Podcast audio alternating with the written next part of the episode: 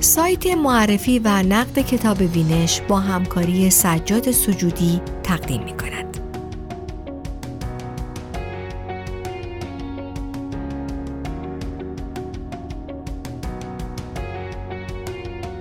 انقلابیونی که به جای سنگ توییت پرتاب می کردند. نوشته هادی ایار. با صدای شادی سرپولکی.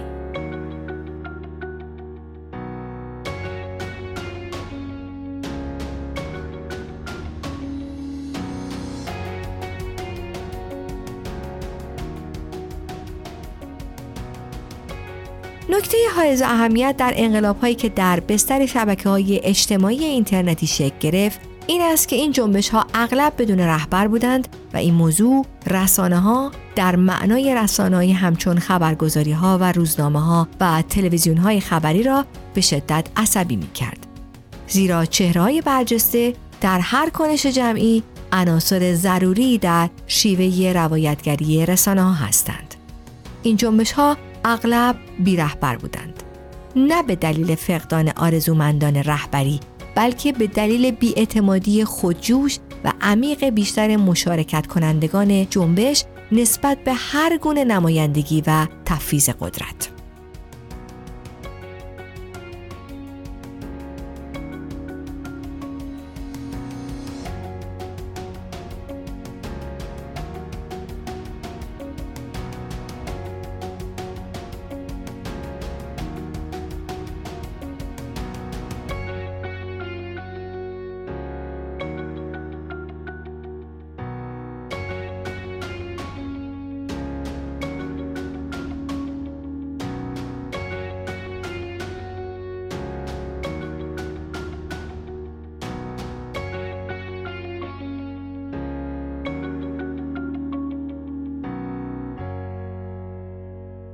کتاب شبکه های خشم و امید به نوعی مؤخره کتاب قدرت ارتباطات کاستلز شناخته می شود.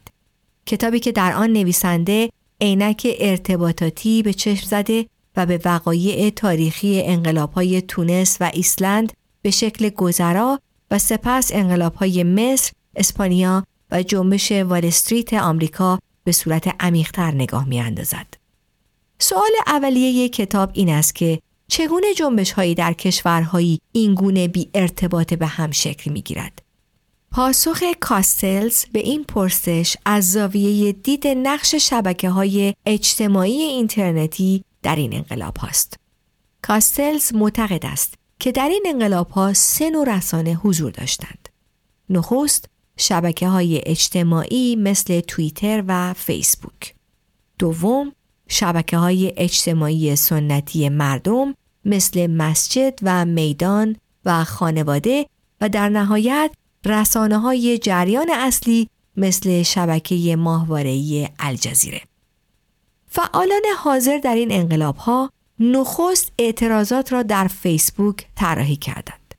سپس از طریق توییتر هماهنگ کردند و بعد از راه پیامک پخش کردند و در نهایت در یوتیوب برای جهانیان به نمایش گذاشتند.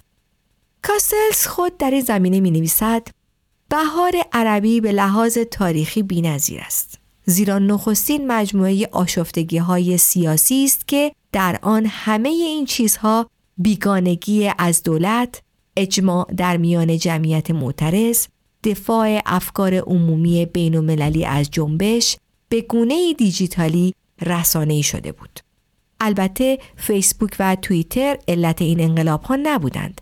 اما احمقانه است این واقعیت را نادیده بگیریم که کاربردهای دقیق و راهبردی رسانه های دیجیتال برای شبکه بندی مردم منطقه در کنار شبکه های حمایت بین المللی فعالان را به روش های نوینی مجهز کرد که منجر به برخی از بزرگترین اعتراضات این دهه در خاورمیانه لغو موقت حصر غزه از طرف مصر و یک سلسله جنبش های مردمی شد که به دهه ها حکومت طولانی مبارک و بن علی پایان دادند.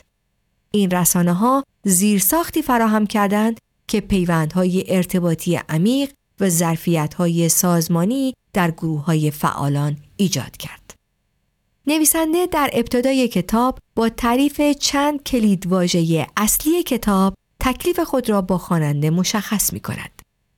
جنگ قدرت بنیادین عبارت است از نبرد برای ساخت معنا در ذهن مردم و نیز ارتباط فرایند به اشتراک گذاری معنا از طریق تبادل اطلاعات است. علاوه بر این مفاهیم، کاستلز به ارائه چند عبارت از جمله خودرسانگری، self-mediated، فضای خودمختاری، پیوند فضای سایبر و فضای شهری، فضای دورگهی hybrid space و خود ارتباطی تودهی mass self communication می‌پردازد. در هنگام ترجمه یکی از نیازهای علم ارتباطات همچون هر علم دیگری توانایی انتقال مفاهیم خاص و اصلی مؤلف در زبان مقصد است بگونه ای که مخاطبان آن علم به صورت حد اقلی و مخاطبان عام به صورت حد اکثری توانایی فهم و درک آن مفاهیم را داشته باشند.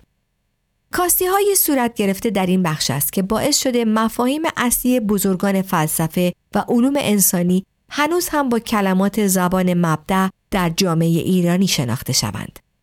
در این فرصت امکان بررسی تک تک این مفاهیم وجود ندارد.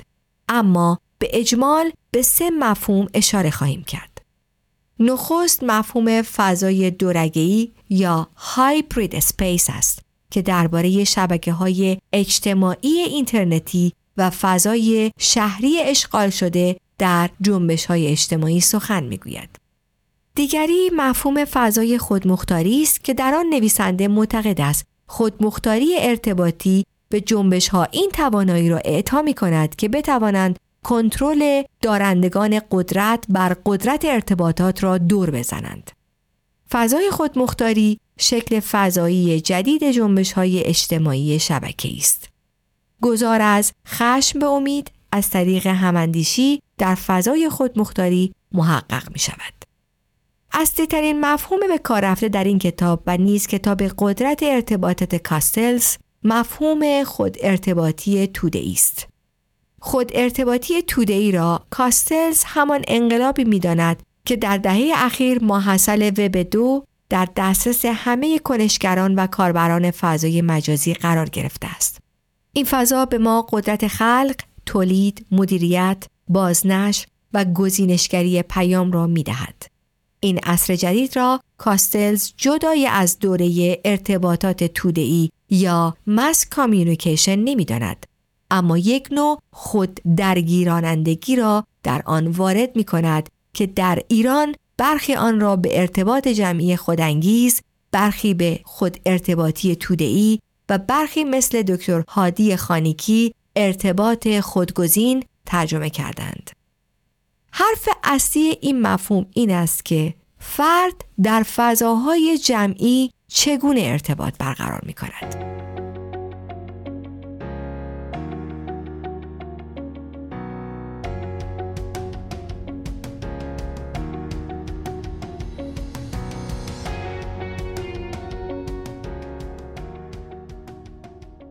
جرقه انقلاب در کشوری با بیشترین سهم حضور در شبکه های اجتماعی یکی از مشهورترین پلاکارت های معترضان تونسی برگرفته از توییتی بود با این مضمون که سیاستمداران اغلب موی سفید و دلی سیاه دارند.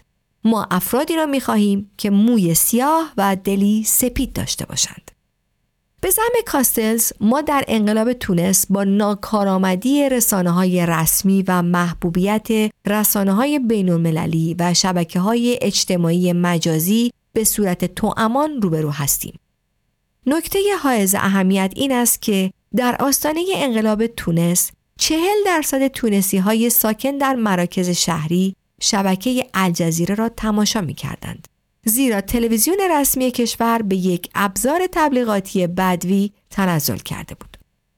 کاستلز یکی از مهمترین عوامل پیشگامی تونس در جنبش های اجتماعی در میان دیگر کشورهای عربی را بالاتر بودن ارتباط شبکه های اجتماعی واقعی و فضای اینترنت می داند. به عنوان نمونه در اوایل سال 2011 20 درصد کاربران اینترنت تونس عضو فیسبوک بودند که این درصد دو برابر مراکش، سه برابر مصر، پنج برابر الجزایر و لیبی و 20 برابر یمن است. البته ذکر این نکته در کتاب نیز مهم است که انقلاب اینترنتی ویژگی سرزمین انقلاب ها در طول تاریخ را حذف نمی کند بلکه آن را از فضای مکانها به فضای جریانها گسترش می دهد. یکی از شعارهای جنبش خشمگین ها در اسپانیا چنین مضمونی داشت. از رسانه ها بیزار نباش، خود رسانه شو. یا من ضد نظام نیستم، نظام ضد من است. یا راهبندان خیابان را میبندد اما راه را باز می کند. یا از اینکه آسایشتان مختل شده متاسفیم ما داریم جهان را تغییر می دهیم و یا اگر رویاهایمان را بدزدید نمی‌گذاریم بخوابید. نکته های اهمیت در انقلاب هایی که در بستر شبکه های اجتماعی اینترنتی شکل گرفت این است که این جنبش ها اغلب بدون رهبر بودند و این موضوع رسانه ها در معنای رسانه های همچون خبرگزاری و روزنامه و تلویزیون را به شدت عصبی می کرد. زیرا چهرهای برجسته در هر کنش جمعی عناصر ضروری در شیوه روایتگری رسانه هستند. جنبش اسپانیا تا آنجا پیش رفت که حتی در عنوان جنبش نیز به توافق نرسیدند. برخی به آن عنوان جنبش بدون هیچ اضافه ای دادند. برخی به آن 15 ام به نشان شروع جنبش در 15 مه 2011 می گفتند و برخی نیز عنوان خشمگین ها را روی این انقلاب گذاشتند.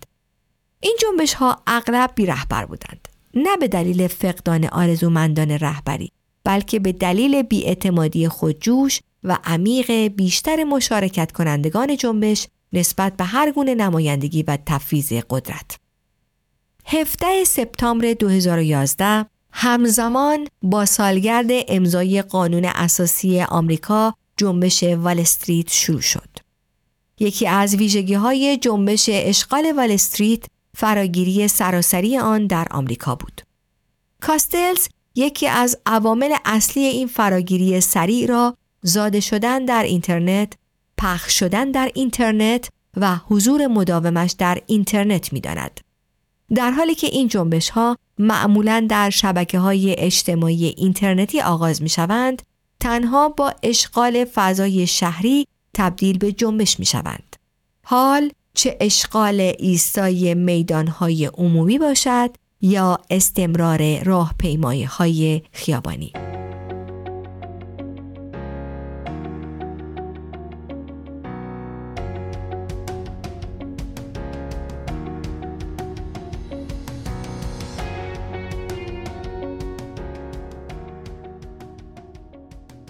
خوشبینی زود هنگام نسبت به شبکه های اجتماعی اینترنتی لوتان و همکارانش در پژوهشی درباره انقلاب های عربی به این نتیجه رسیدند که این انقلاب ها به راستی توییت شده بودند. ذکر این مقدمه از آن جهت است که به نظر می رسد بسیاری از پژوهش های صورت گرفته در خصوص جنبش های اجتماعی در عصر اینترنت اسیر نوعی خوشبینی زود هنگام شده است. کاستلز نیز در شبکه های خشم و امید بسیار به جنبش های اجتماعی به وقوع پیوسته در بستر شبکه های اجتماعی مجازی خوشبین است. اما بعدها و در جاهای دیگر از میزان این خوشبینی می و دیدگاهی انتقادی نسبت به آنها اتخاذ می کند. البته این ویژگی کاستلز با توجه به همراهی مداوم او با تغییرات و اینکه همواره تلاش می کند در قلب حوادث به ارائه نظراتی از منظر ارتباطاتی بپردازد قابل فهم است. نکته دیگر در خصوص ساختاربندی کتاب این است که سهم اصلی صفحات کتاب اطلاعاتی تاریخی درباره بسیاری از حواشی انقلاب است که این موضوع سبب حجیم شدن کتاب شده است. البته کاستلز این ویژگی بسیارگویی را در آثار دیگری نیز نشان داده است. در پایان اشاره به این نکته خالی از لطف نیست که با توجه به تاریخ نگارش کتاب برخی تحلیل های کاستلز مانند یک پیشگویی عمل می کند. مانند جایی که با توجه به متغیرهای مختلف تاثیرگذار در انقلاب مصر کاستلز در صفحاتی احتمال ضد انقلاب نظامی را در این کشور پیش بینی می کند و همانطور که در سال 2013 دیدیم این پیش بینی او توسط ژنرال السیسی عملی می شود.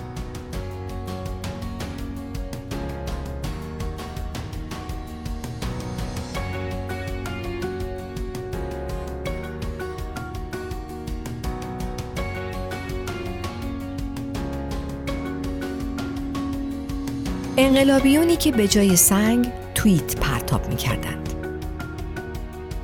نوشته هادی ایار با صدای شادی سرپولکی